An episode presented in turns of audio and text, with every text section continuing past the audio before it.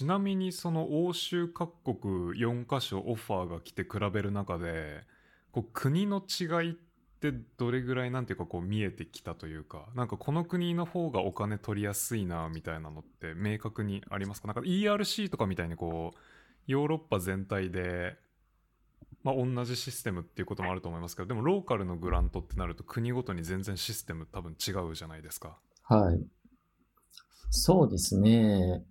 まあ僕もそんなに他の国はあんまりちょちゃんと見てないんですけど、まあ一つはデンマークはですね、すごいグラントのあの、ファンディングエージェンシーがたくさんあってですね、ルンドベック財団、ノボノルディスク財団うん、カールスバーグ財団、ベルフックス財団など、あの、民間のファンディングエージェンシーがたくさんあってですね。で、日本の家計費にあたる、あの、のもあるんですけど、民間の財団の方がですね、あの、8割ぐらいですね、全体の研究費ので、ええ。家計費に当たるものは2割か1割5分ぐらいしかないくてですね、ほ、だからかなりの研究費は民間財団に頼るという結構面白い国でですね、うん、あんまり他では聞いたことないですよね。うん。ええそこがデンマークの独特なとこでですね、まあいいとこでもあると言いますか。ただ、かといってですね、家計費に当たるものがあまりお金出してないわけではなくて、うんあの、人口比で比べるとですね、それでも日本の家計費ぐらいのお金は出してるんですね。う。うんんだから、さらに上乗せで民間がすごい出してるという形なので、なるほど。だから、あの、お金が取れる可能性と、額の期待値みたいなのはデンマークはかなり、欧州の他の国と比べても、かなりいいポジションにあると思いますね。うーん、なるほどな。例えば、ちょっとあんまりわかんないですけど、北欧でも、あの、ノルウェーとかスウェーデンとかフィンランドの人とも、たまに話しますけど、デンマークほどあるような印象はないですね。うーん。やっぱり国のあの財、お金がメインになってくるみたいですから。うん。ええ。で、あと、デンマークはですね、ERC スタートアップグラントに相当するスタートグラントがたくさんあってですね、まあ、ノボノロディスクとか、ルンドペック財団、ベルクスとかが、まあ ERC と同じぐらいの額を出してまして、なので、あの、スタートアップグラントが取れる可能性も高いですし、あとうん PhD の取ってから何年以内に応募しないといけないっていうのがまあありますよね、キャリアグラントだと。ERC だのスタートグラントだと7年。うん。で、デンマークのその類したグラントもだいたい7年か、まあ、8年ぐらいまで応募できるんですね。ただ、例えばドイツだと、結構4年とか縛りがきつい場合があって、エーミー・ノエタうんとか、確か4年だったと思うんですけど。そうですね。あれはなんかええ子供を産んで5年半ぐらいまで伸ばしてようやくみんな出せるみたいな。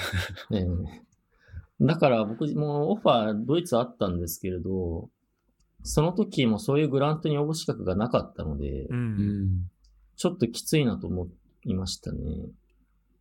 デンマークはその点まだまだ応募できるグラントがたくさんあったので、なるほど。えーそうですね。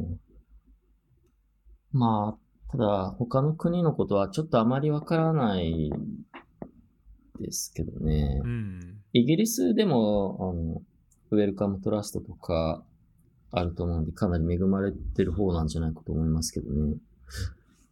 うん、たまにイギリスのスタートアップグラントのレビュアーとかやりますけど、まあまあ、まあ額も悪くないみたいですし、まあ、一言も変えて、ポスドクか学生一人雇えるぐらいの額のスタートアップグラントが結構あるみたいですし、うん。うん。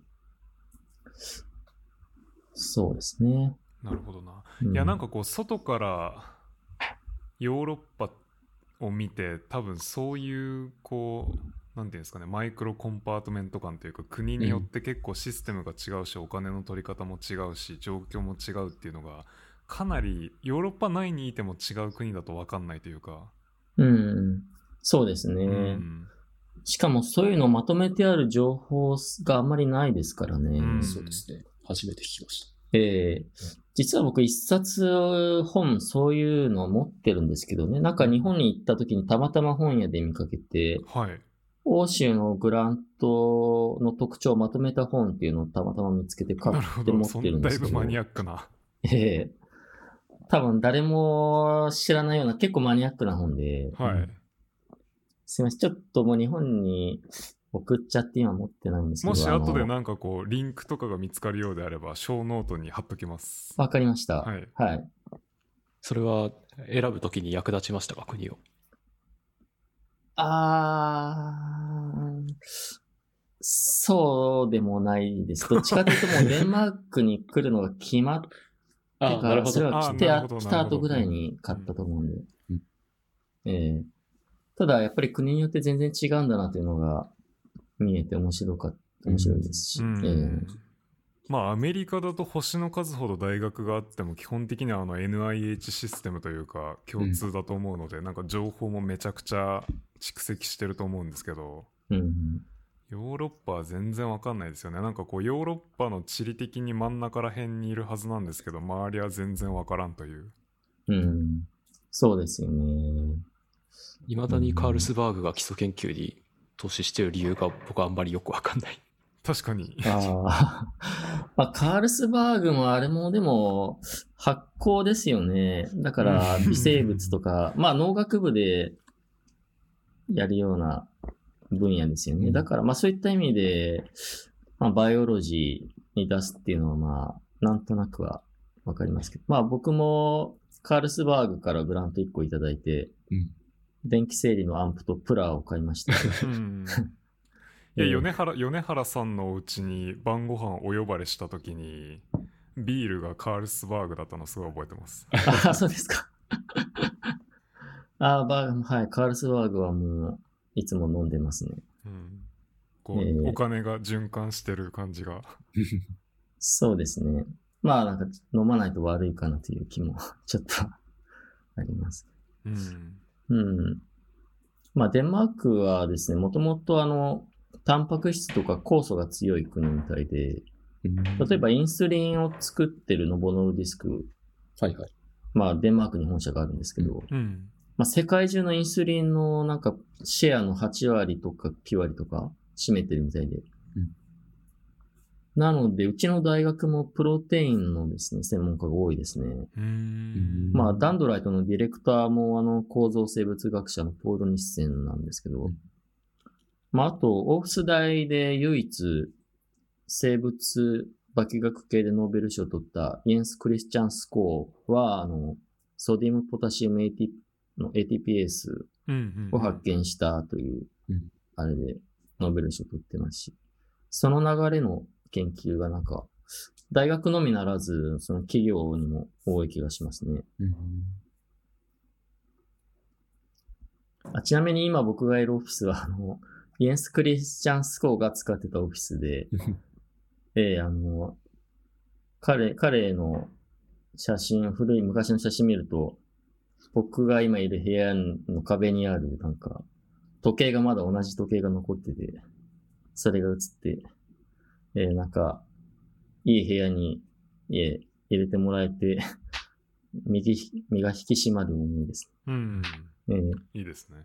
えーうんなるほど。いや、デンマークとかこう、科研費がリッチっていう情報とか、基本的には知りようがないので、うん。すごい。まあ、てか意外といえば意外ですよね。こうなんか国としてはすごい小さい国なので。うん。まあ、あとさ、その、さっきのキャリアグラントがたくさんあるっていう話ですけど、多分、あの、独立ポジションを探す人って大体、あの、まあ、ネイチャーとか、セルのジョブのページ見ると思うんですけど、うん。そういうとこにそういうグラントの情報ってあんまりないんですよね。うん。だから結構見逃しがちなんですけど、実はそういう隠れたチャンスがたくさんあるので、だからなんかそういう国にもういる人になんか連絡して、なんかキャリアグラントみたいのない、いいのないかって聞いてみるのも一つの手かなと思いますね。なるほど。うん。まあ僕の場合はなんかそういう PI ポジションを探しているっていう人が連絡来た場合は、だいたいそういうのを紹介してあげてますね。うん。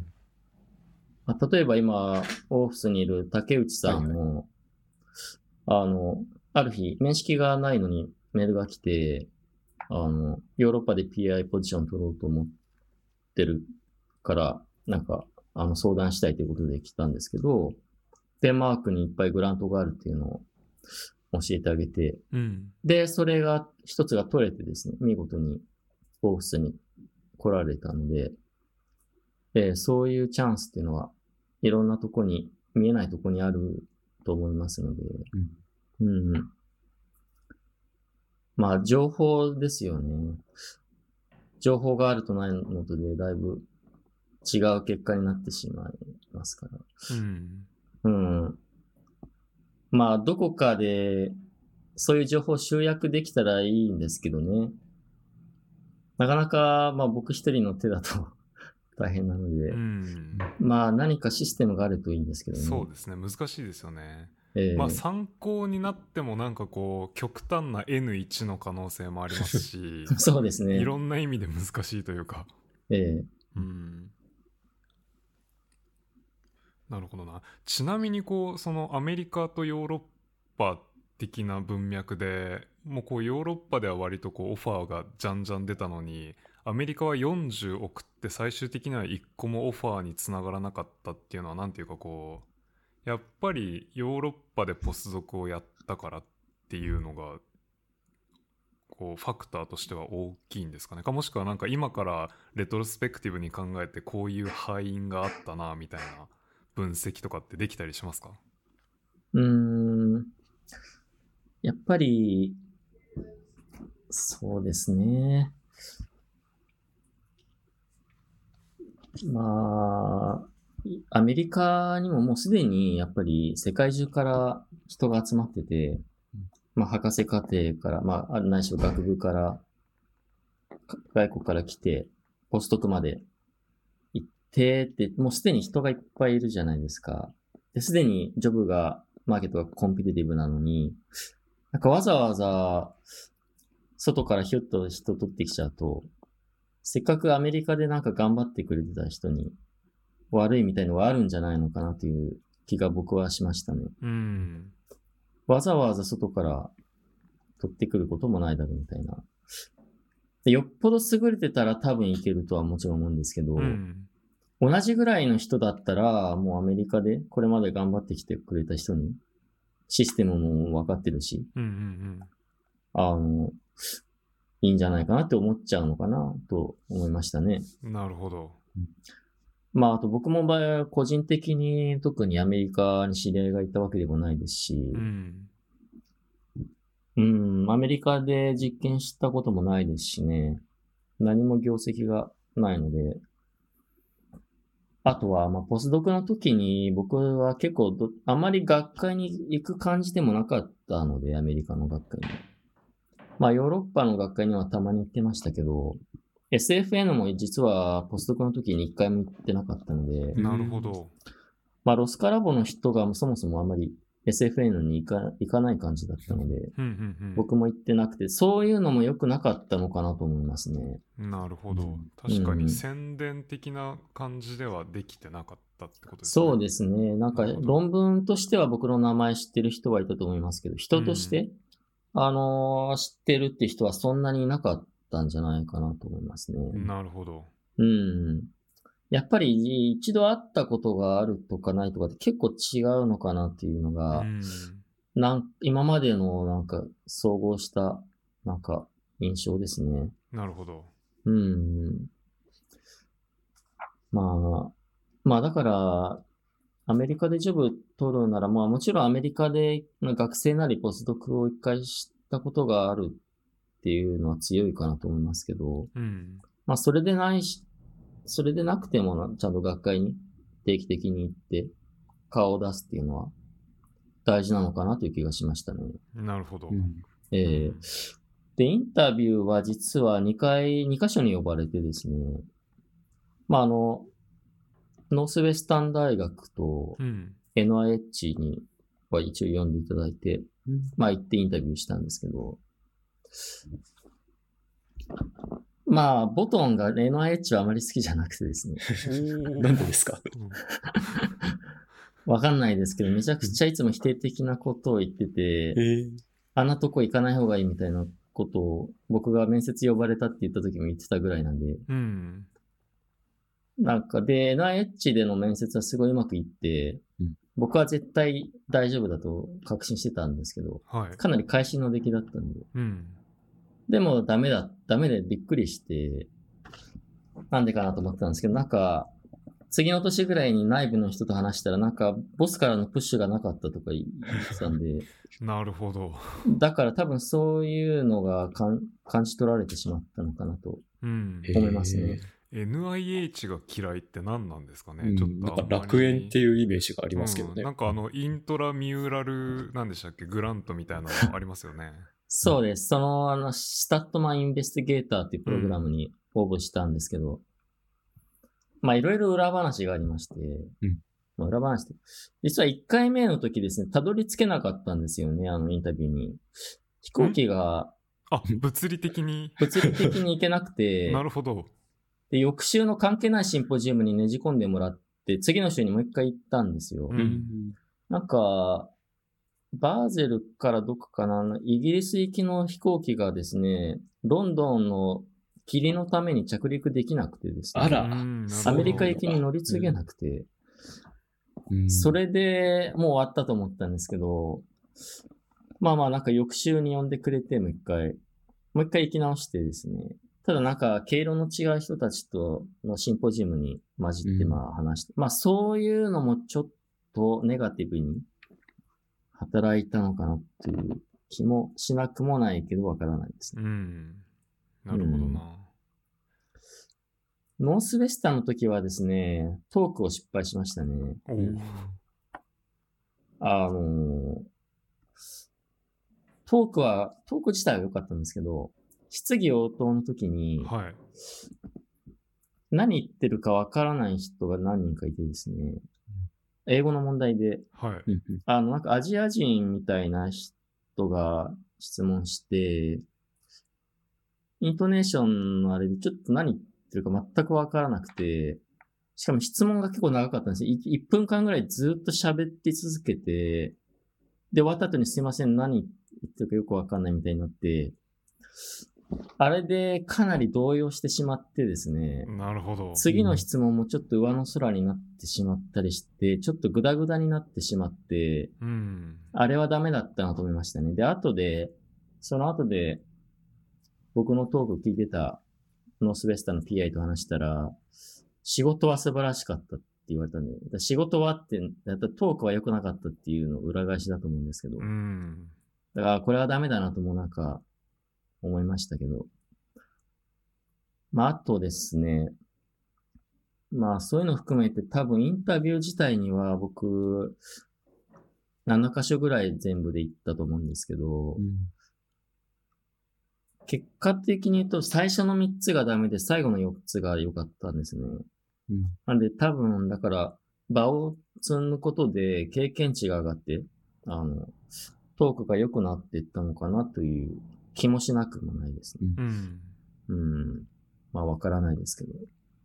うん。でも確かに最初は、より後半のがだいぶ自信を持ってトークができるようになったっていうのは自分でも実感してましたね。うんうん。えーだから、1回目に大事なのが来るとちょっと大変ですよね。確かに。確かにうん。なんかこう、え捨て駒的なので、慣れてから、うん、滑り止め大受験事なところに。うんそうですね。えーいや、でもまあそういう順番ってなんか大体こううまいこといかないですよね。そうですね。うんなんかいいとこ最初に来ちゃうみたいな。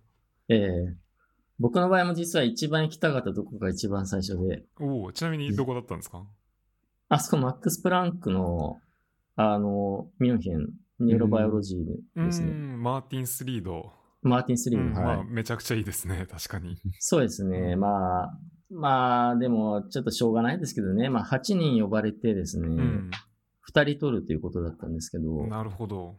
結局取られたのが、あの、ナディン・ゴゴラとですね、ああと、あの、ゼブラフィッシュのホールブレインやってる、えっと、バイヤーかな？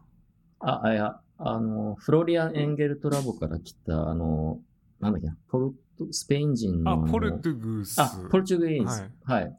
彼、彼結構実は仲いいんですけど。なるほど、そのタイミングか。なるほど。ええ、その時で、ですね。あの、でも他の人たちもめちゃくちゃ強い人だったので、うん。ちょっと呼ばれた時僕全く自信なかったですけどね。まあまあ結果としてもダメだったんですけど。まあでもそこでなんか呼んではもらえたっていうのは結構自信にはなりましたね。うんうんうん。いや、まあ、ん欧州だとどう考えても、トップのうちの一つそうですねな感じが。うんうん。なるほど。最近それこそ FMI から2人行きましたね。あの、エミリーちゃんとうん。トーマそうスが。ですね。はい。二人ともよく知ってますけど。うん。うん。そうですね。ただ、その時はまだ僕、2013年のニューロンが出てなかったので、あ、じゃあ結構早いうちに動いてそうなたんんです。ですね。なるほど。2013年の春とかだったと思うんですよね。おーじゃああの最初のデベロップメントの仕事一発っていう感じで勝はい。そうですね。負に見えるんですかね、見てる方としては、ええなるほど。まあ、そういうのも難しいですよね。だから一番パブリケーションが出た時に一番行きたいとこで勝負するのがいいと思うんですけど、うんうん。自分でタイミングはなかなかコントロールできないですし、だから本当になんかジョブっていうのはタイミングというか運が大事だなと思いましたね。うん。なるほどうんうん、まあたいそれはこちょっとコントロールできないですもんね、そうですね。まあヨーロッパだとやっぱり独立グラントの PhD エイジがかなり厳密にあるので。あんまり悠長にやってるとね、そういうのも逃してしまったりするので、あるタイミングが来たらもう独立した方がいいんですよね。まあうん PI やる、やりたい人は。うん。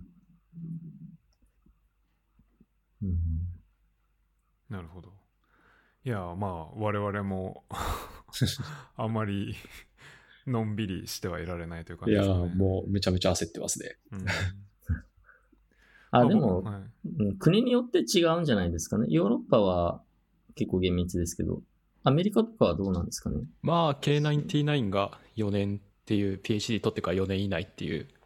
あ、のそうがありますねはい、あとはでもなんかなんとなく PhD 取ってから7、8年ぐらいが、こう、なんていうか、上限というか、なんかそういう雰囲気はあるのかな。うーん、あ、そうなんですね。うん日本からヨーロッパにポスドクとして来る人が、口々に言うのが、うん博士取ったらすぐ来ればよかったっていうのをよく聞きますね。だからそういうのがあるって知らないで、博士取ったラボで2、3年、あの、仕事、残した仕事をやってから来るっていううん人が結構いるんですけど、まあそうなるともう残された時間が4、5年しかないとかになってしまうので、そうですね。えー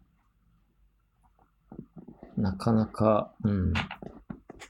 まあ、まあ難しいですけどね、そういう情報を早い時期から得てるっていうのは。そうですね。うん。え僕は狙ってやったわけではないんですけど日本の大学院に一瞬入学した後に辞めて入り直すというまあ普通に考えるとなんか頭の悪いチョイスを したんですけどまあそのおかげでこういい年越えてもノン PhD なのでその一点に関しては得をしているという、ーうん、うんそうですよね感じは感じはありますねうん。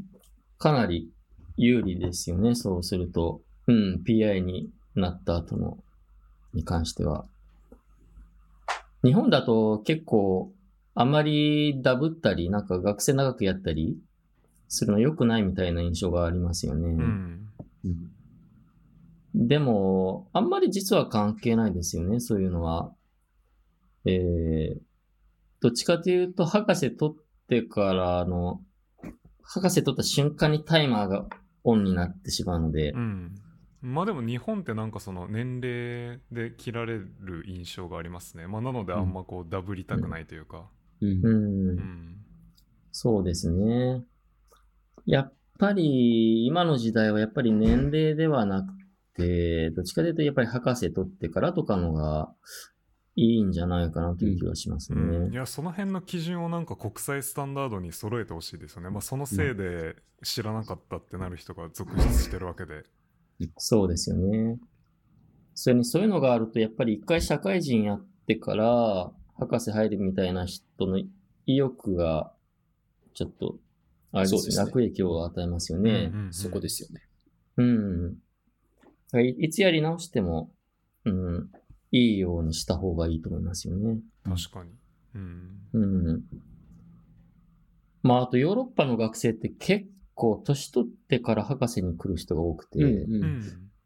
結構ふらふら、高校出てから1年2年、世界中をなんか、ね、歩き回って、ボランティアとかしてから大学に入ったり、うん、大学学部出てからも海外で一周したりなんかしして、で、遠回りしてから博士課程に来たりする人も多いですし、うん。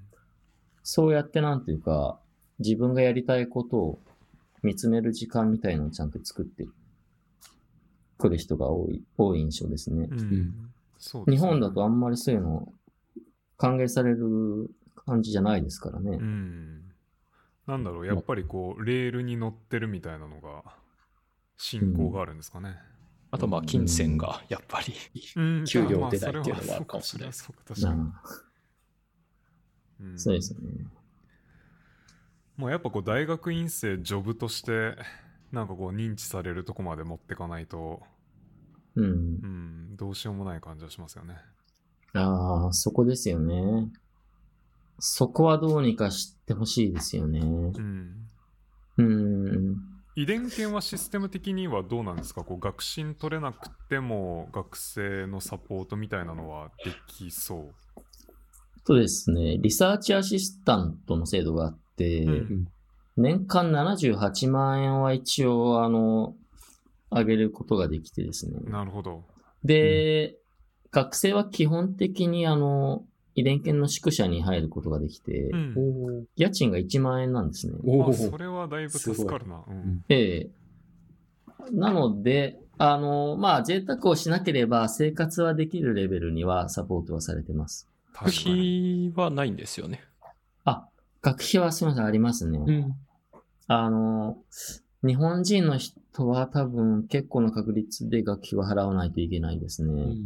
ただ、留学生は今のところほぼ100%免除されてるそうですね。うん。なるほど。うん。そこですよね。まあまあ、だから学費も自分で払わないといけないと、やっぱりちょっと厳しいですよね。うん。うん。そうですね。うん。うん。まあだからそれがあるから、ちょっとやっぱり海外から、あの、学生をリクルートするのがちょっと大変ですね。うんうん確かに。まあ、うん家賃を考えても倍ぐらい出たらいいなといううん。感じはありますかね。そうですね。うん。まあ一応 PI がですね、さらに1、2万円ぐらい上乗せできるらしいんですね、毎う月。んなるほど。うんまあだから、まあ僕の場合はできればそれもやりたいなとは思っています。うん。うんうん。まああと、総研大がなんか何年後かに結構博士の学生に250万円ぐらいを出す制度を始めたいみたいのを、うんえーニュースで見たので、それが、うん、どう、今の状況はどうなのかよくわからないんですけど、うん、うんそういうのがもう、はうん、始め、始まったらいいですね。うん。なんかポスドクは学信 PD みたいなの独自にありますよね、はい遺伝研。はい、あります。学士、あ遺伝研ポスドクうん。競争率もそんな高くなくて、ええ、あの、3年だったかな ?450 万円ぐらいで、ええうんありますのうで、ん毎年、あの、公募があるので、ぜひ、まあ、今年は、確か昨日ぐらいが締め切りだったんですけど、ええ、まあ、あの、来年、うちのラボにも応募してくれる人がいればうん。嬉しいですけどね。うんうんうん。そうですね。なるほどちなみにこう PI としてのコンソリデート期みたいなのはこうジュニア PI としては終わったと思うんですけどオフスの研究でこれから遺伝研でこういう方向に、まあ、新しいこと始めたいとかこういう方向をラボの主軸にしたいみたいなアイデアをもしシェアしていただける範囲でお聞きできれば、はい。そうですね。あの、まあ、基本的には、今までオフィスでやってたことを継続するというのが、まあ、一つですね。で、プラスですね、ヨーロッパだと、霊長類を使った実験っていうのが難しいんですね。動物愛護の観点で。なので、マウスでですね、今み、これまで見つけてきた視覚情報処理の回路メカニズムというのが、霊長類でどれぐらい実際に保存されているのかというのをですね、見るのがヨーロッパでは大変なので、で、それがですね、実は日本でにラボを移したいと思った一つのサイエンティフィックな理由ですね。なるほどなので、遺伝研ではですね、マーモセットのファシリティを作って、うんあの、実験に使う予定ですね。で、一つはですね、例えばレチナル、レチナのディレクションセレクティブセルって実はまだ霊長類では見つかってないんですね。直接的にはそうなん。ですね。それは電、はいあのマイクロ電極みたいな電気生理的な記録もされてないんですか？それでもですね、なぜか見つかってないというミステリーがあってですね。あじゃあ記録してはい。ないと。記録、あの、あったとしてもスパース、かなりスパースだろうと予測されてまして。で、あん、で、あるとしたらおそらくペリフェラルレチナにあると思うんですけど、なるほど。ペリフェラルに興味がある人ってあんまいないので、まあどっちかというとも、え確かにフォビアある動物だったらフォビア見た方が面白そうっていうのはなんとなく。ええうん。だから、ま、ま見るエリアが違う可能性と、あとはガングリオンセルレイヤーもよく見ると、はい。一層じゃないんですよね。結構複数、複数の細胞が積み重なってできてるので、もしちょっと深い位置にある細胞っていうのは、電極、マイクロ電極ではですね、で、あの、ディテクトできないと思うんで、なるほど。だからイメージングをすればですね、その辺は解決するかなと思ってますね。なるほど。そっか、ええそっか。でもなんだっけ、えっと、それこそ、ロスカ犬の公園でしたっけ？公園かな？なんはいかあの、主観比較的なトランスクリプトームをやってた論文があったじゃないですか。はい。ああいうのでなんかこう、マウスの DSGC と同じであろうみたいなセルタイプとかってないんですか？あのデータではないみたいですね。なるほど。で、セインズもはい。猿の、マカクのレチナのトランスクリプトにしてましたけど、はいはい。直接あの、大、ファーストの人とポスターのとこでに話聞いたんですけど、なんか聞いたところによると D、なんか、まず最初にパニングするんですね。あの、抗体とかで、ガングリオンセルだけなんか濃縮してはい。やってるみたいなことを言ってたと思うんですけど、うん。その、それにですね、DS セルがかかってきてない可能性が十分にあるみたいなことを言ってたので、なるほど。だからですいいね、あの論文でないからといって細胞がないとはま、ま言えないみたいうなーんことになってるはずです。かなんだろう DSGC のマーカーみたいなのをレチナのインシチューで逆に振りかけてチェックするとかになるんですかね。そうですね。ただですね、マウスのマーカーはですね、猿で保存されてないんですね。ほとんどのセルタイプで。でそれは、ほとんどが、のもそう言ってましたし、ん。アンディ・フーベルマンとかの論文でも、例えばマウスの D オンオフ DSL のマーカーで SATOB2 っていうトランスクリプションファクターがあるんですけど、はい。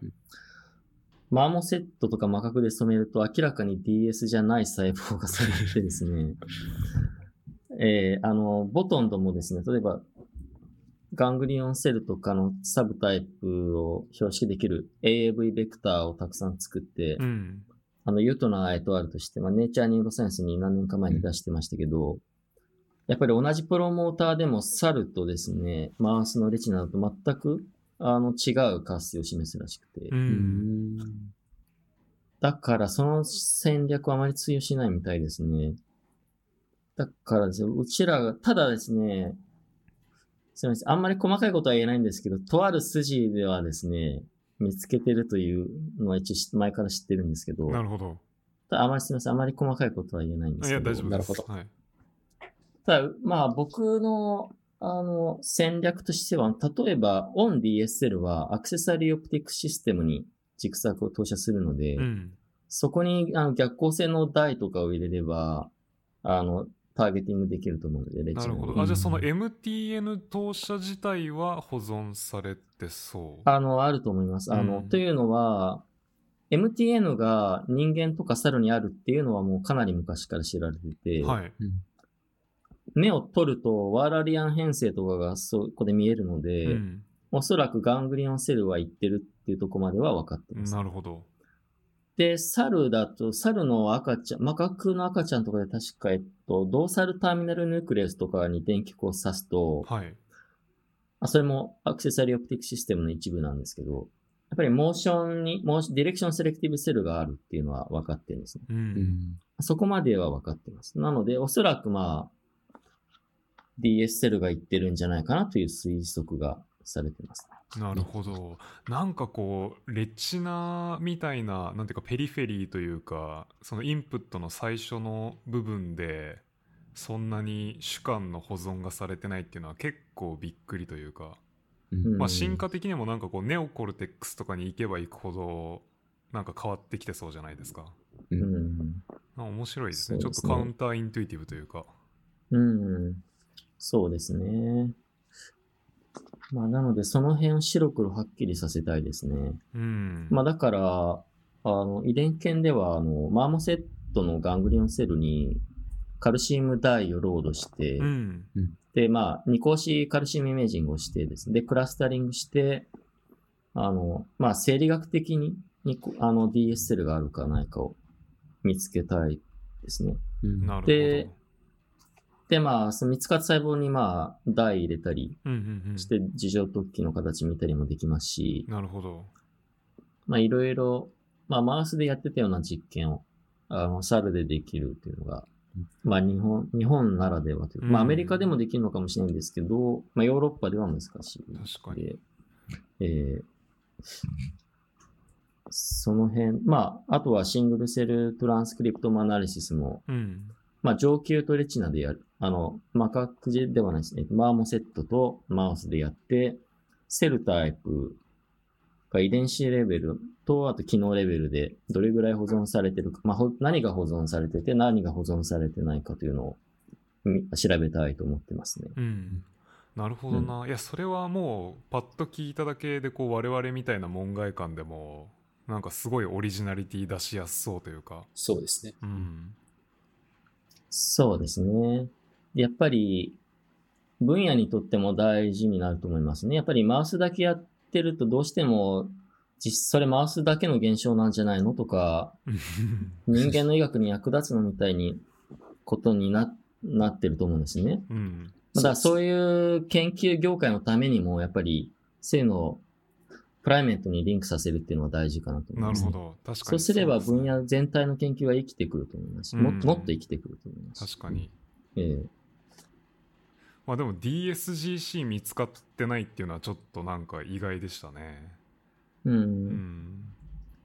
そうですね。なるほどな。いやなんかこうそれで本当にじゃあネズミみたいに地べたを走り回ってるような動物じゃないといらないんじゃないのって言われたら結構なんかこう苦しくなってしまうというか。まあそうですね。うんただ、あの、DS セルにもまあ大きく分けて2つクラスがあって、1つはオンオフ DS セルつってまあコルテックスに行くやつですけど、うんうんそちらはまあ、オプティックフロー、マウスではオプティックフローの解析に関与されてるらしいっていうのが、まあ、シャイスサッパーとかうちらの論文でも分かってきてますけど、もう一つのオン DS セルうんうんは、まあ、オプトキネティックリフレックスに大事だっていうのは、まあ、僕らの FRMD7 の論文から、まあ、人間とマウスの OKR がなくなるっていうフェノタイプが一緒で、かつマウスでレチナの DSL のホリゾンタルなチューニングがなくなるっていうことから、うん。まあおそらく人間でも同じメカニズムで OKR がなくなってるんじゃないかというのがかなり強く示唆されてるので、うん。そこに関してはかなり自信はありますね。うんなるほど。人間でもおそらく FRMD7 がスターバーストに出ていて DS に関与してる。うん。うん。確かに状況証拠的にないと全然つながんないですもんね。そうですね。そうですね。うん。なるほどな。そっか。確かにじゃあすると本当になんで見つかってないかっていうのは謎めいてくるというか。そうですね。ただ、例えばですね、鳥とかだとですね、OnDSL ってガングリオンセルレイヤーになくてですね、ん？displaced ganglion cell って言ってですね、細胞体がですね、 amacrine とか bipolar のレイヤーにある ganglion cell があるんですけど、は鳥だとそう、そう、そこにあるんです。あ。はい。だから、 array での recording しても絶対引っかかってこない。ああ、そういうことか。なるほど。ええだまあわかんないですけどね、うんうんうん一つの仮説ですけど、 mouse でなぜ見つかってないか。あ、まあ、サルで。なるほど。あ、それは結構面白いですね。そうですね。なるほどな。確かにプライメート、うん。いいですね。じゃあそれはなんかこう結構日本に帰る前から日本に行ったらこれできるな、みたいな。そうですね。それはもうかなり前から狙ってましたね。うん。あの、まあ、ボトンドもですね、もうだいぶ前からサリやりたいということで、いろいろ走り回ってたんですけど、なんか、南米の無人島に猿がいっぱいいる島を買い取って、まあ研究所にするとか 最初は言ってたんですけど、はい。なんかスケールが。それはなんか諦めて、今度は中国とコラボしてう、ん。中国の猿農場とかあるらしいんです。まあそういうとことコラボして、向こうの現地の眼科のドクターにウイルスを打ってもらって、はいウイルスのスクリーニングするみたいなのとやってたみたいですけど。いや、それはやってたんです。すごいな。で、あとは、あの、ゲッティンゲンにも、プあジャジャーマニあまあ、ドイツプライメートセンターっていうのがあってですね、うんそこもにもスペース借りてラボ一つ作ったりしてたんですけど、なかなかあの供給があまりなく、動物のサプライがあまり良くなくて、うん。なんか多分諦めたのかなと思います。まあ、レチナってなるとなんかこう、ターミナルの実験をやったおこぼれ的な感じでしかもらえなさそうですよね。うん。そうですね。うん。まあ、なので、なので日本に行けば、あの、そういうのも、やっぱり差別化として、なんていうか、せっかく自分日本人だし、日本に帰ればそういうのがある、ヨーロッパでできないものがあるということなので、うん。じゃあ行ってやらない理由がないというか、なるほど。えーそれ、そうすることで、なんかボトンドとかとちょっと差別化を図れるかなとか。いう感じですね。えいや、すごいいいですね。うん。いや、めちゃくちゃ、ためちゃくちゃ楽しみです。ーあ、ありがとうございます。じゃあ、この辺でよかったら、インプレスの新作論文の解説というか、宣伝をしてもらえたらなと思ってます。あありがとうございます。はい。あの、今回、松本エトアールということで、まあ、ニューロンに、えっ、と、Direction Selectivity in Retinal Ax- Retinal Bipolar Cell Axon Terminals という、まあ、論文がインプレスになって、で、これは何をしたかというとですね、レチ、まあ、あの、Direction Selectivity っていうのは、四角形ではですね、上下左右の4方向で計算されるんですね。まあ、網膜には4タイプの DS セルがあって、まあ、上、下、左、右にそれぞれにチューニングがある細胞というのがあって、で、それの計算が、まあ、あの、モーションディレクションの計算の真髄であるんですけど、それがじゃあ網膜の中のどこで最初に出てくるのかっていうのが、実はまだ分かってなかったんですね。で、まあ、もちろん direction selective cell、ganglion cell にあるから、まあ、 ganglion cell、ganglion cell にあるっていうのは分かってたんですけど、じゃあその一つ前のステージの bipolar cell からの出力にその selectivity があるかないかっていうのはかなり昔からディベートがありまして、うん。というのは、 direction selective ganglion cell から patch clamp をして EPSC を記録すると方向選択性があるように見えるんですね。うん preferred direction の時に amplitude は高くて、 null direction の motion の時は amplitude は低いっていうのがあったので、じゃあ bipolar cell のアウトプットにも選択性があるんじゃないかっていうのは昔からのホットトピックで、うん。で、ただ、いくつかのグループがバイポーラーセルから、まあ、2013年、2014年ぐらい、まあ、うちのラボも含めて見たんですけど、見えないと。バイポーラーセルのターミナルからカルシウムイメージングしても選択肢はないし、うん DS セルのデンドライトからglutamate imaging をしても、まあチューニングが見えない。うん。ということで、じゃあ本当やっぱりなくてですね、一見するとあるチューニングは実は space clamp の問題だろうとされてきたんですね。ああ、細胞体で撮ってるはい。のの artifact 的な。アーティファクトですね。細胞体を voltage clamp しても、うんあの distal の樹状突起とかは同じ voltage にはおそらく clamp されてないんですね。テクニカルな理由で。でそうすると、見てる、本当は例えば、あの、 excitatory input を見るときは、まあ、えっと、マイナス60ミリボルトとかにクランプしてうん。見ますけど、多分、は、 dendrite はマイナス60じゃなくて、マイナス50とか40とかになってる。うんで、そうするとですね、あの、あの、クロライドも、の入る、出るもですね、見え、見えてきてしまうんですよ、うんクロライドが入ったり出たりしてしまうんで。だから、そういう、まあ、インヒビトリインプットがコンタミしてきてる結果、一見して EPSC に DS があるっていう説が、まあ、昔からあって、まあ、そおそらくそれだろうと思われてたんですけど。なるほど。で、今回ですね、じゃあうちらは何が前の仕事として良かったのかというと、まあ、一つは松本さんのあの、イメージングの解析力が素晴らしいということで、もう、これまではロイですね、リージョンのインタレストで、まあ、イメージングするときに、レスポンスの最小単位となるエリア、決め方からかなり注意してやってですね、うん。あの、まあ、うちはまあ、ピクセル間同士の、あの、コリレーションとか、あの、ノイズコリレーション見て、かなり慎重にロイを決めたりしてですね。うん。で、だ、だこの設定がおかしいと、例えば、ロイが大きすぎると、あの、チューニングがないインプットとかも、アベレージになってしまうので、そうするとチューニングがないっていう見せかけになってしまってですね。うんで、おそらく過去の理由は一つ、見えなかった理由はそれが一つじゃないかと思ってまして。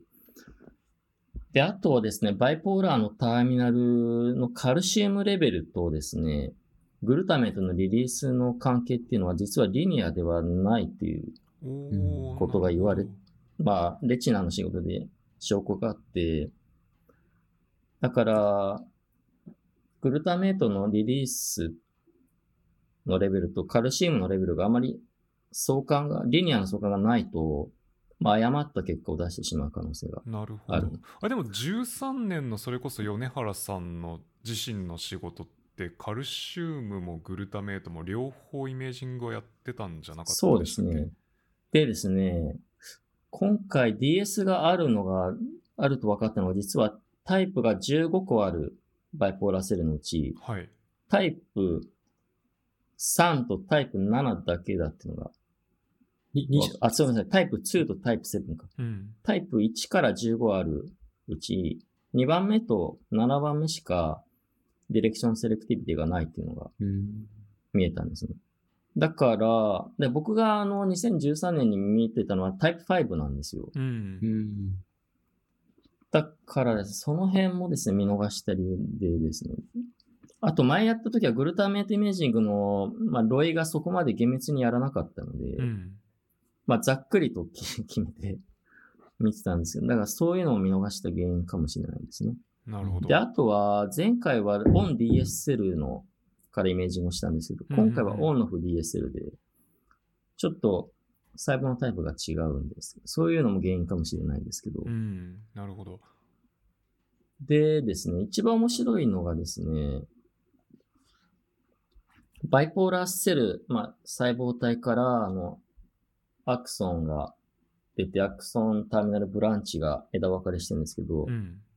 で、グルタメイトの放出サイトが複数もあるわけですけど、個々の放出サイトが異なる方向のセレクティビティを持っていてですね、同じ一つの細胞なのに、ここのシナプスから出るグルタメイトは、例えば上方向の光にセンシティブだけど、とちょっと離れたシナプスは下方向、あるいは右方向、左方向にセンシティブだということで、一つの細胞なのに、アクソンターミナルのレベルで違うコンピュテーションが行われてて、異なるコードをコードしてる。これがちょっと、まあ、した驚きでしたね。だそういう、そこまでクリアにその、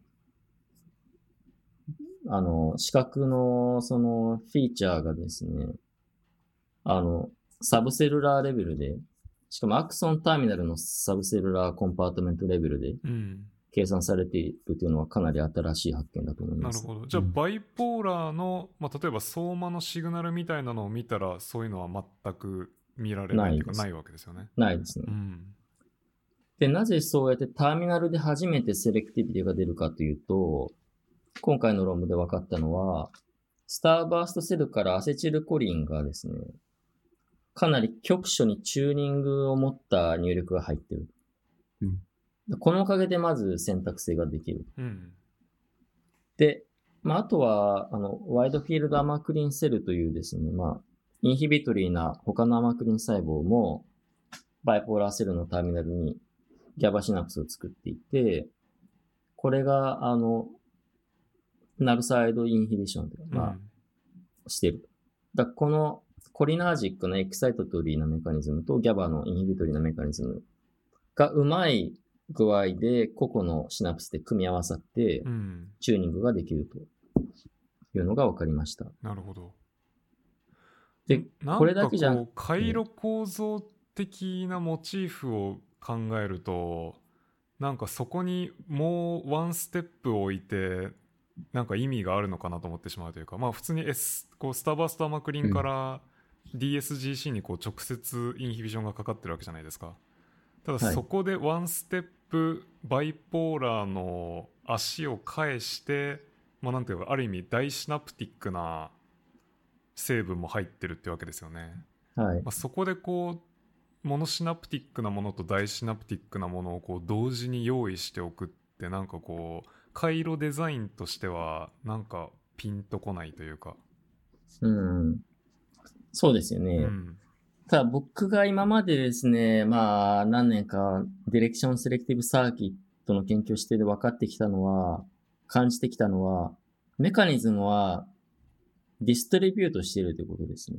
その、一箇所にメカニズムが限局しているってことあんまりなくて、うんなんかぼーっと広がってるんですよね。なんか、複数のシナプス部位に。でそれらが相対として、そのコンピュテーションがうまくいくように強調してワークしてるっていうのが、やってて感じることで、確かに一箇所あればいいじゃないかと思うんですけど、うんただですね、例えばやっぱり脳もやっぱり進化でできますよね。で、進化っていうのは、多分おそらくまあまあもちろん遺伝子のランダムなミューテーションで、まあいろんなフェノタイプが新接動して、まあとある目的に、あのフィットした個体がまあセレクトされるということになると思うんで、何かにとって役に立つ変異ならば残ると思うんですよね。うんだからメカニズムが一箇所に限局してる必要はないのかなという、なんとなくなんですけどね。うん。なるほど、というふうに僕は自分にはそうやって説明してるんです。うん。えーこれあとは、ええ。ーあのプレの方に抑制とか幸福を送っている、そのスターバーストたちはこのポストの方にもうん同じものを送ってるんですかね。なんか2つのところにシナプスを作っているんだろうかっていうのはちょっと疑問だったんですけど。あの、プレのバイポーラーへのコリナージックなトランスミッションはうん、実はシナプスを介していなくてですね、うんうん。あの、ノンシナプティックにトランスミットされています。あの、電源で見ても、バイポーラーじゃん、スターバーストからバイポーラーのシナプスは見つからなくてですね、うまあ、うちらの今回でも、の仕事でも見つからなかったんですけれども、うん昔からないっていうのは言われててですね、近くにあるだけただです。っていう。はい、近くに、放出サイトが近くにあるだけでですね。で、あの、実は今年あの、ネイチャーコミュニケーションズに、あの、ビクトリア大学のガウタマ・ワトラーマニたちと共同で、あの、アセチルコリンのトランスミッションの論文を出したんですけれども、うん。セトラマヌジャンエトアルなんですけど、うん。ここでうちらが見つけたのは、スター、スターバーストからガングリオンセルの事情突起にも似たようなローカルにチューニングされたコリナージックトランスミッションが言ってて、うん。で、それがシナプスがあるないに関わらず言ってるっていうのが分かったんですね。で、その、で伝達の速度もシナプスがある場合と同じぐらいの速い速度で言ってて、だからアセチルコリンっていうのは、放出サイトから近くにある構造物には全て同じような速度で素早く伝達するらしいというのが見えてきてまして。なので、ちょっとこれは面白いなと思ってました。だから、構造、やっぱりし、だから、電源のデータを解釈するときもやっぱり注意がいると思ってまして。うんシナプスがないから何も言ってないっていうのは必ずしも正しくないということです。なるほどな、へえ、GABA の方は、Java はですね、バイポーラーセルのターミナルには行ってる兆候はないですね。うん。Java はですね、なぜかシナプスがないといかん到達しないんですね。うんトランスミッションが。えー不思議ですけど。うんなんかニューロモデュレーターのこうボリュームトランスミッションみたいなのってなんかこうベターっとすごい遅いシグナルを伝達してるんだろうなというのがこう少なくとも、はい。まあなんていうか脳の方だと思われてたと思うんですけど、まあ、はい視覚情報処理って結構こうテンポラルにプリサイズである必要があるじゃないですか。はい。そこでこういうアセチルコイリンのなんていうかボリュームトランスミッションと言っていいのか、まあ、シナプティックではない影響っていうのはすごいええなんかこう、不思議ですね。そうですね。で、実はですね、あの、まあ、細胞外には、あの、アセチルコリンエステレースという、まあ、分解酵素があって、うんそれがすごい強力に働いているせいで、そうやってアセチルコリンのトランスミッションがかなり局所、1から2マイクロンの局所にとどまっているんですけど、なのでですね、その酵素の阻害剤入れるとですね、ぼやーっとなりますね。なるほ効果が。ええだから、まあそう、うん。だそれは、視覚網膜では強くは酵素が働いている。まあもしかしたら脳部位によって違うのかもしれないですね。うん。うん。うん。うん、なんか他では聞いたことないこうトランスミッションシステムというか。うん。そうですね。なんか、この論文見てると、その、バイポーラーセルのブートンって、デンドライトチェスパイン的でもあるのかなっていう、なんかそういう印象を受けました。ううんうん。不思議なうんそうですね。放出サイトでもあり、入力サイトでもあるという意味では、ええ不思議な性質を持ってる、うんますねう。んうん。確かになんか図だけ見てるとこうトリパータイトっぽく見えなくもないですけどそれとはまあ方向性も違いますしね。うん。う、うんん、面白い。で、さらに面白いのは、そのチューニングを持った glutamate が、その方向選択性が同じ direction selective ganglion cell に伝達されるというのが、そこもびっくりで、どうやってそういう回路構造が作られるのかなっていうのは全くのミステリーなんですけど、うん。まあ仮説はいくつかありますけどね、持ってるんですけど、うんまあ、その仮説を今ですね、次のプロジェクトとして、今松本さんが始めるとこですね。なるほどじゃあそれは割と development 寄りなはい。クエスチョンとしては development よりですね。ただ、あの、実験としてはあまり development ではないんですけど、あの、隠れた回路構造があると思ってまして、あの、 direction selective cell ganglion cell の樹状突起からアセチルコリン二項子イメージングをすると、あの、か小さいマイクロセグメントごとにチューニングディレクションが違うんですね。うん。で、まあ全体として見るとランダムなんですけど、うん。まあ、だ偶然近くにある、まあ、ブトンがどの細胞から来てるかということだと思うんですけど、でもし、その、DSL のチュスパイクのチューニングディレクションとマッチングしたコリナージックトランスミッションの事情解きエリアにバイポーラーセルのターミナルがシナプスを作れば、チューニングが揃うわけですうよね。ん。だからそういうメカニズムがあるんじゃないかなと思っていて。だからなんていうか、直径1から2マイクロンの、のチューニングを持ったコリナー軸のスペースみたいのが網膜内にあって、いっぱいあって、うんその中にあるものは全てチューニングが揃うと思うんで、うん。まあ、コリナー軸レセプターを発現していればですけど。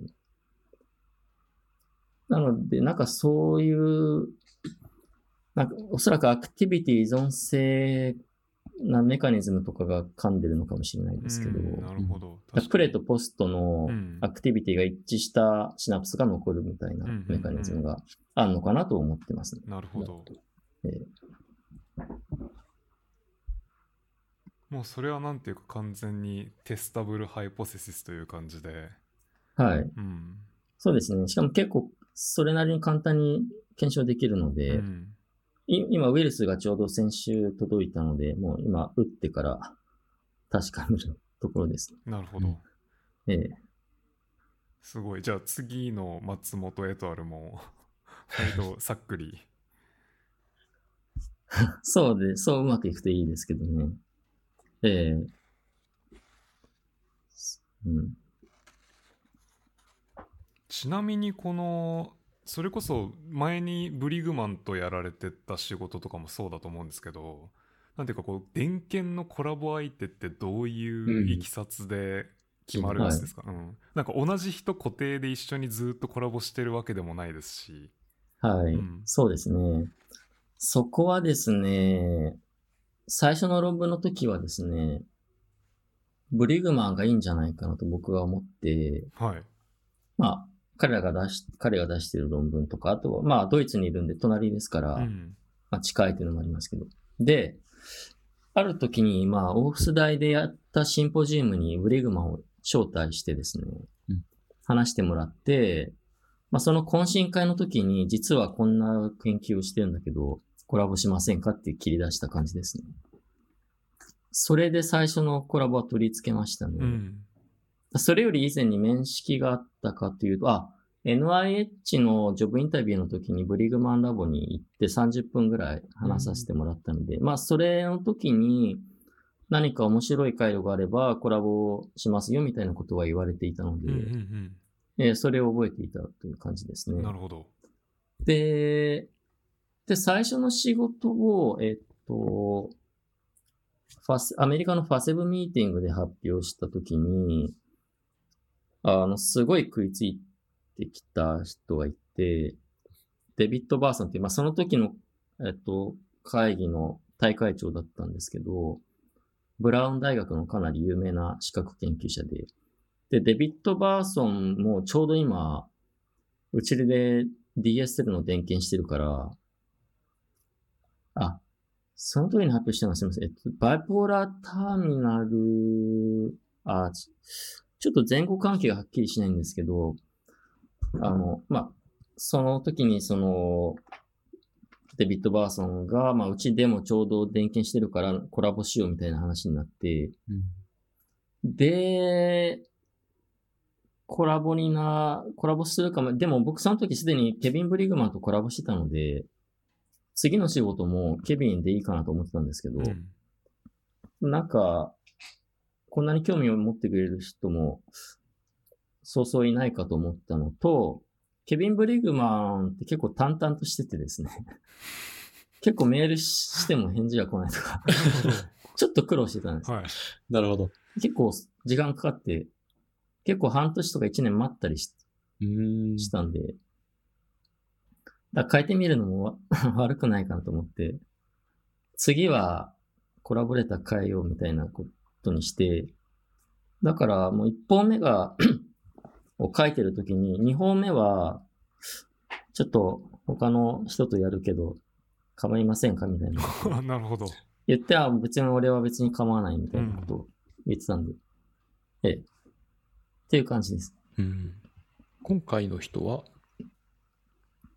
今回は、あの、まあ、デビッド・バーソンとその時の彼の元ポスドクのシャイ・サバーなんですけど、シャイ・サバーは今独立してイスラエルのヘブリュー大学で PI をしていて、うん。で、あの、一応今回の論文はシャイ・サバーとのコーコレスポンデンスということでうん論文を出すんですけど、まあ、ただシャイがあのデビッド・バーソンラボにいた時からやってたあ、なるほど。サンプルを使っているので、デビッド・バーソンは謝辞という、謝辞で構わないという心よい回答だったので、うん。謝辞にしてますけど、ただデビッド・バーソンもかなりデータ提供してくれましたね。えっと、トレースした DSL を送ってくれたり、かなりお世話になりましたね。なるほど。それは送り出したポス族に対してはかなりジェネラスな対応という感じが。そうですね。うんやっぱりそういう、はい、独立した、あの、社員に、あの、たコレスポを取らせてあげるっていう配慮だったと思いますね。うん。うん。一個、ちょっとしょうもない質問をしてもいいですかね？はいえっと、バイオアーカイブに載ってた時、あの、カレントバイオロジーのフォーマットだなって思ったんですけど、これはどういう経緯があって、というか、あ、いきなり今回の論文ですか？リザルツから始まるっていうのが、おおああ、そういうわ僕気けではづかなかったですけど、松本さんが多分前の論文と同じように書いただけなんじゃないですか、あ、そういうことですか。なるほど。なるほど。あの、最初はですね、どこに出したっけえーっとですね、ネイチャーに出して、うん。エディトリアルキックで、次に、 Cell、Cell に出して editorial kick。うん。で、3番目に Science に出したんですけど、 Science のエディターのピーター・スターンがですね、たまたまですね、オーフス大でセミナーをしたんですね。あの、 publication に関してみたいな。どうやったらいい publication 出せるかみたいな。まあ、カバーレター書けるかみたいなセミナーをして、その後に30分ミーティングさせてもらったので、その時に今こんな論文を今書いてるから、あの、っていうことで見せたら、あ、送っ、じゃあ後で送ってくれっていうことで送ったんですけど、あーなんか、ちょっとサイエンスは、ちょっと厳しい枠がないけど、サイエンスアドバンシズなら、喜んで考慮するから、どうだって言われたんですけど、いや、ちょっとすいませんっていうことで断ってですね。それはちょっとなんかこう、商売しに来てるというか、お 遅れって言っといて。そうですね。上位5%には、ぐらいには入ってるけど、なんかサイエンスはもっと厳しいんだみたいなこと言われて、うんでもちょっと僕としては prestigious な neuroscience なジャーナルにまずトライしたいから、うん。それでダメだったら出すっていうことでいいですかっていうことを言って、じゃあしょうがないっていうことになって、で、次に Nature Neuro、ん Nature Neuro に出して、また editorial kick ですね。うん。で、前回の Current Biology の時のが頭によぎって、またダメかと思って、最後に Neuron に出したら、まあ、レビューに初めて回ったといううん。感じですね。だからこれがですね、うちのラボのからの論文で初めて姉妹誌でレビューに回った論文ですうね。ん。うん。で、えーまあ、うまく。ただですね、今までの論文もですね、レビューに回ってからリジェクトされたのはない、一本もないので、うんいつもエディターのところでつまずいてて、なるほど。レビュアーには大体好評だったので、うん。そこもちょっと悔しいところなんですけど、うんええという経緯ですね。まあだから、そのフォーマットはちょっと僕、カレントバイオロジーというのは多分偶然かなんかじゃないかなと思います。ありがとうございます。ありがとうございます。だいぶマニアックな。そうですね。うん。まあでも分かります。なんか僕も、あ、これ、完全に e ライフフォーマットやなみたいなのはすごい見てしまうというか。うん。そうですよね。うん勘ぐってしまいますよね。うんまあ、なので、で逆にね自分がバイオアーカイブに出すときはこうできるだけジェネリックなフォーマットに直してあげるべきかなみたいな。うん。うんなるほど。スターメソッドとかちょっと わざとこう取っ払ったりして。そうですね。ええうんなるほどな。いや、もうエディターキックの壁はなんかどうしようもないというか、まあ運要素もあるし、まあ奴らの審美眼なぞこう信用できないしちょっ、とちょっとそれは うん、まあ日本語なんで大丈夫だと思います。うん、そうですね。ちなみにどうなんですか？こうよ、えー、と米原さんとかが論文を出すと基本的には3人とも同業者に回る感じのことが多いんですか？うーん。どうなんでしょうね。レビュアーが誰か、大体はですね、見当がつく場合は、まあもちろんあって、うんまあうん今回もですね、まあ、大体誰かはわかわかるんですけど、多分全員同業者ですね。なるほど。うん。やっぱりレチナーだとちょっと特殊なので、うんうんレチナやってな、やったことがない人にはなかなか厳しいんじゃないかという気がします。そうですね大体レチナの論文もまあやっぱこう構造と機能の関連みたいなのが面白いんでたまに読みますけど、まあ、まずなんていうかこうセロセルタイプが覚えてないので、ですようね。んうん。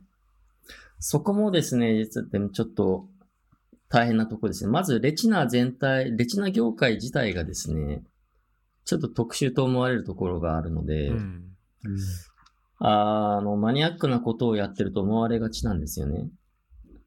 まあ、ボトンも言ってたんですけど、やっぱりレチナの論文をいいジャーナルに出すのは、コルテックスの論文より全然大変だって言ってたんで、うんなんか、しかも同業者間なんでだんだん、なんか熱が上がって厳しくなるのかわかんないんですけど、レビューが厳しくなりがちなので、なるほど。えー、あんまりエンカーレッジングじゃない感じがありますね。ちょっとつぶ、いいちょっとい言ったらあれですけど、潰し合うみたいな雰囲気を感じなくもなくて、まあ、ボトンもそんなこと言ってたんで、うんちょっとそこはや良くないですよね。まあでもそうなるとこうレチナに当たるトップジャーナルのパイみたいなのをある意味自分たちでちょっとずつ少なくしてるわけで。うん、うんそうですね。で、やっぱり、ここ最近ですね、やっぱりむ、一昔前、まあ5年前だったらニューロンに行ってたような論文が、やっぱりカレントバイオロジーとかに行くようになってるっていうのは感じますね。うんだから上からどんどんちょっと押されてきて、だからもう最近だと、まあレチナの論文で姉妹誌行くのって、そんな多くなくなってきましたね。うんうんな。るほど。大変だなという感じですね。まあまあ、だから、そういうのもまあ僕は何年か前から見越していたので、まあレチナだけでやるとちょっと大変かなと、まあ閉塞感もあるかなというのもあったので、うんまあそれ以外の上級コルテックスっていうのも、まあ始めるっていうのも、まあパブリケーション戦略的な意味も少しはある、少しあるんですけうどね。んうん。なるほど。うんうん。まあ確かにこうジェネラリティっていうのを強くもう見てパッとわかる形で出すっていうのは難しいモデルだなという感じは。うん。うん、そうですね。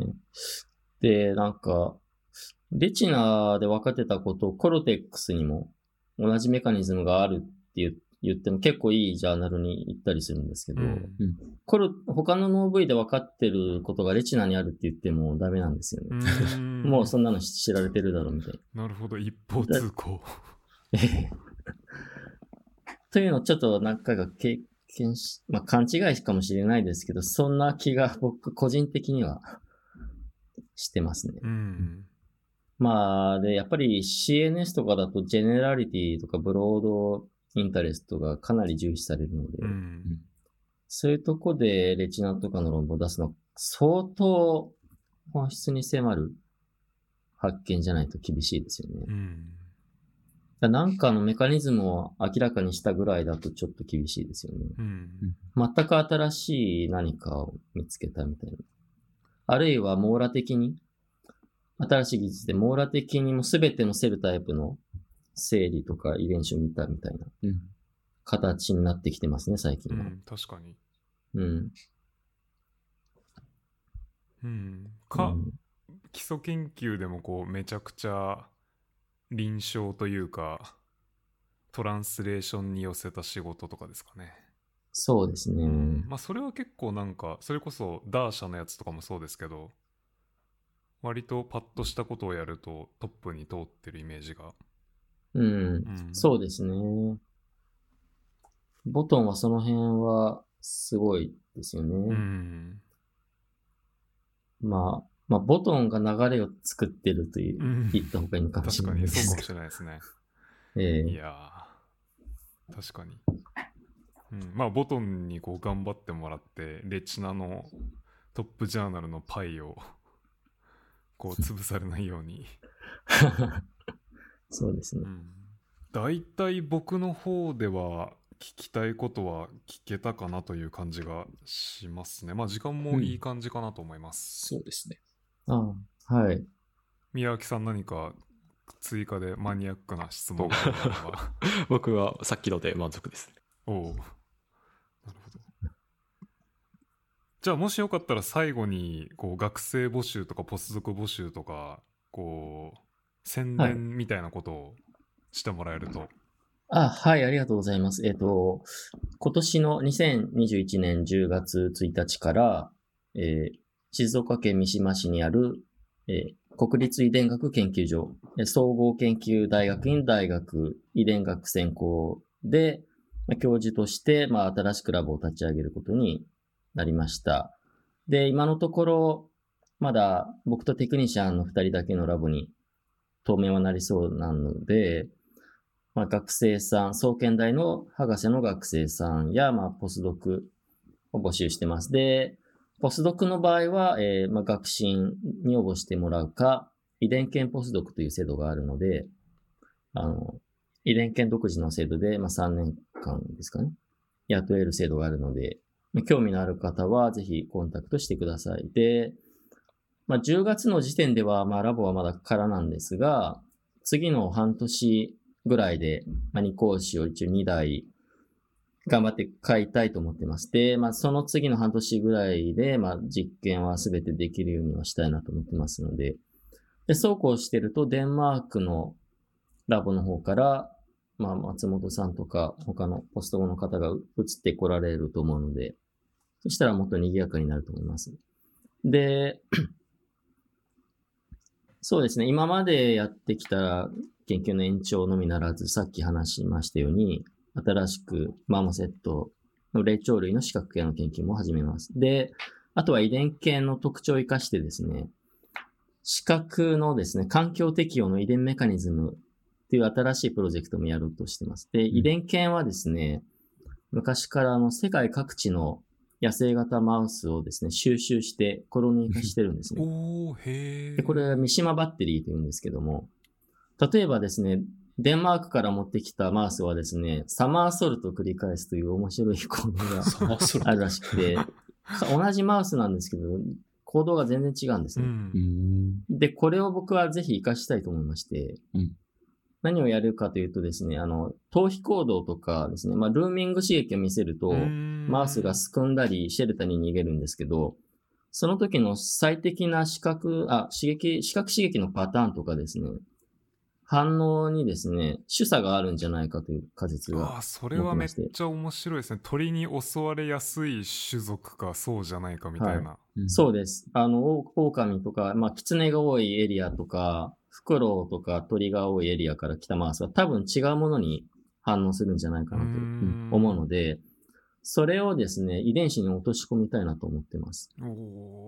なので、まあ、それを、まずは、あの、個々のマウスでそういう行動の解析を、まあ、ディープラボカットとかも今、ラボで動いてるのーで、うん行動をかなり定量的に解析して、で、主観の違い見つけたら、今度そのマウス同士を掛け合わせるんですね。なるほど。で、たくさん掛け合わせると、あの、遺伝子はモザイク上にランダムに組み合わされると思うんで、まあ、クロモソームのコンビネーションとか。で、そういうの、だから、で、それで、形質、行動の定量解析と、ゲノムの全シークエンシングを繰り返していけば、おおなるほど。最終的にはどの遺伝子が、どの行動の、と、コリレーションがあるかっていうのが見えてくる。うん。そういうことをやって、最後その遺伝子の機能を破壊したりしたら、じゃあこっちの野生型マウスの形質が出てくるんじゃないかとか、あの、じゃあその脳のどこに発現してるのかとか、そういう、まあ、進化学的な、あの、ディレクションなんですけど、そういうこともはいやりたいと思ってなるます。ほどそっか F1 のこう行動のバリアビリティみたいなのが結構バーッと出るとはい。うんなるほどなそうですね。うんで、それを F6 ぐらいまでやると、はいまあ大体出るみたいですね。んエエリア。ええなるほど。それもまたスケールが大きいというかでもまあこう知の利を生かしててすごいいいですね。それもまたさっきのプライメートの話じゃないですけどなんかオリジナリティすごい出せそうというか。そうですね。遺伝研ならではの。ええ。はい。それはもう3年ぐらい前に遺伝研でセミナーさせてもらった時から、うん。そういうコラボしたいって僕の方から言ってたんですけど、なるほど、あら今回着任することになったので、うん。あの、まさにできるようになりましたので。小出先生とコラボされあ、はい。小出先生です。小出先生がスマースを持ってらっしゃるので、うんええはい。それも楽しみですねなる。ほどいやめっちゃ面白いですねいやしかもこう米原さんぐらい勢いがあってでもう割とエスタブリッシュ仕掛けてるみたいな PI って大体こうラボが大きくなっていくとこじゃないですかでもこのタイミングだと特に学生さんとかはかなり人数の少ない状態でスタートダッシュが切れるっていうのはこうライジングキーのボトンじゃないですけど多分教育効果としてはすごい美味しいですよねそうです。そうですね。はい。そこはもう、アピールしたいところなんですけど、うんえ学生の数がぼ、まあ、PI、僕の数に比べて 少な、かなり少なくなると思うんで、だから例えばラボ、今いるラボがめちゃくちゃ大きい学生さんとか、あまり指導が自分に行き届いてないと思うような人とか、うんいいんじゃないですかね。あとは、やっぱり、ずっと同じラボにいるとみんな同じことをやりがちになるので、結構同じエリアでコンピートしがちになっちゃったりするんで、うんあの、将来的に。だから学生の時とかにちょっと、他、周りの人と違う分野にシフトしたりすると、まあ自分の独自性を保つっていう意味でも、まあ、いいかもしれないですし。なんか特別共同利用研究員みたいのが制度があるんです、あります、あります。うんありがとうございます。なので、すでに他の大学のに所属している学生さんでもですね、この制度を利用すれば、うちのラボで研究できます。おおなるほど出稽古的なうん、そうですね。なるほど期間のええこの限定みたいなのはあるんですか、それとももうずっと食卓研究員みたいな感じでいけるとか。ああ、なんか一応1年らしいんですけど、ただ延長も場合によっては認めるらしくて、なるほど。僕が規制系の学生だった時も周りにいましたね、そういう学生が他の大学から来る。でも彼彼らも2、3年ずっといたように気がしますけどね、うん規制系に。うんええ結構フレキシブル。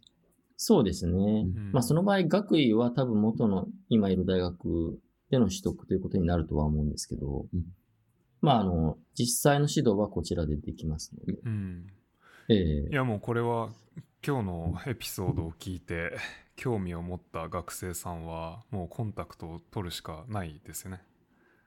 ありがとうございます。で、そうですね。今後もあの、まあ、海外の人とのコラボとかも、あの、継続していく予定ですし、かなりインターナショナルというか、あの、まあ、もちろん体は三島にいますけども、マインドは、なんていうか世界というか、うん。リアルという感じにしたいと思うので、ええまあ将来的にあの、よ海外とかに留学したいとかいう人も、そういう体験談ならいつでもできますし、うんええ僕の経験もすべてシェアしますので、ええぜひ応募してください。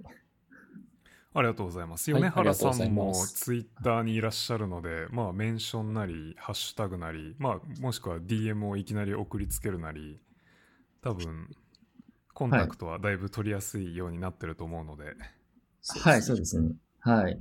あの、もう体験入学的なのでも全然ウェルカムですので、うん。まあ夏休みの間だけ来たいとか、一週間だけでも一ヶ月でもとかでもアレンジするようにしますので。うん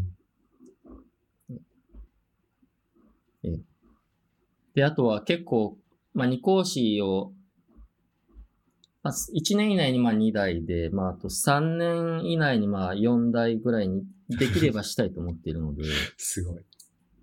なので、あの、高価な機器を長時間使えるというメリットもあると思います。うん大学にいる場合より。そうですね。なので、どんどんリソースを 使って実験をしたいという人、マウスも使い放題みたいな環境になると思うので、うんえーお待ちしています。ありがとうございます。ありがとうございます。ありがとうございます。じゃあ今日はお忙しい中、というかあれですよね、日本に引っ越しを控える中、長時間時間を取っていただいて、どうもありがとうございました。ありがとうございました。こちらこそありがとうございました。すごい楽しい、えーミーティングでした。うん、米原さんと喋れたのも多分、前デンマークに遊びに行って以来なんで多分2、3年まともに喋ってなかったんじゃないかなという気がするので、うんそうですね。ういや、キャッチアップとしてもすごい良かったです。ああ、ありがとうございます。宮脇さんも、初めて、こんなにほほぼ初めてな感じでええまた今後ともよろしくお願いします。ぜひぜひよろしくお願いします。はい。じゃあどうもありがとうございました。ありがとうございました。ありがとうございました。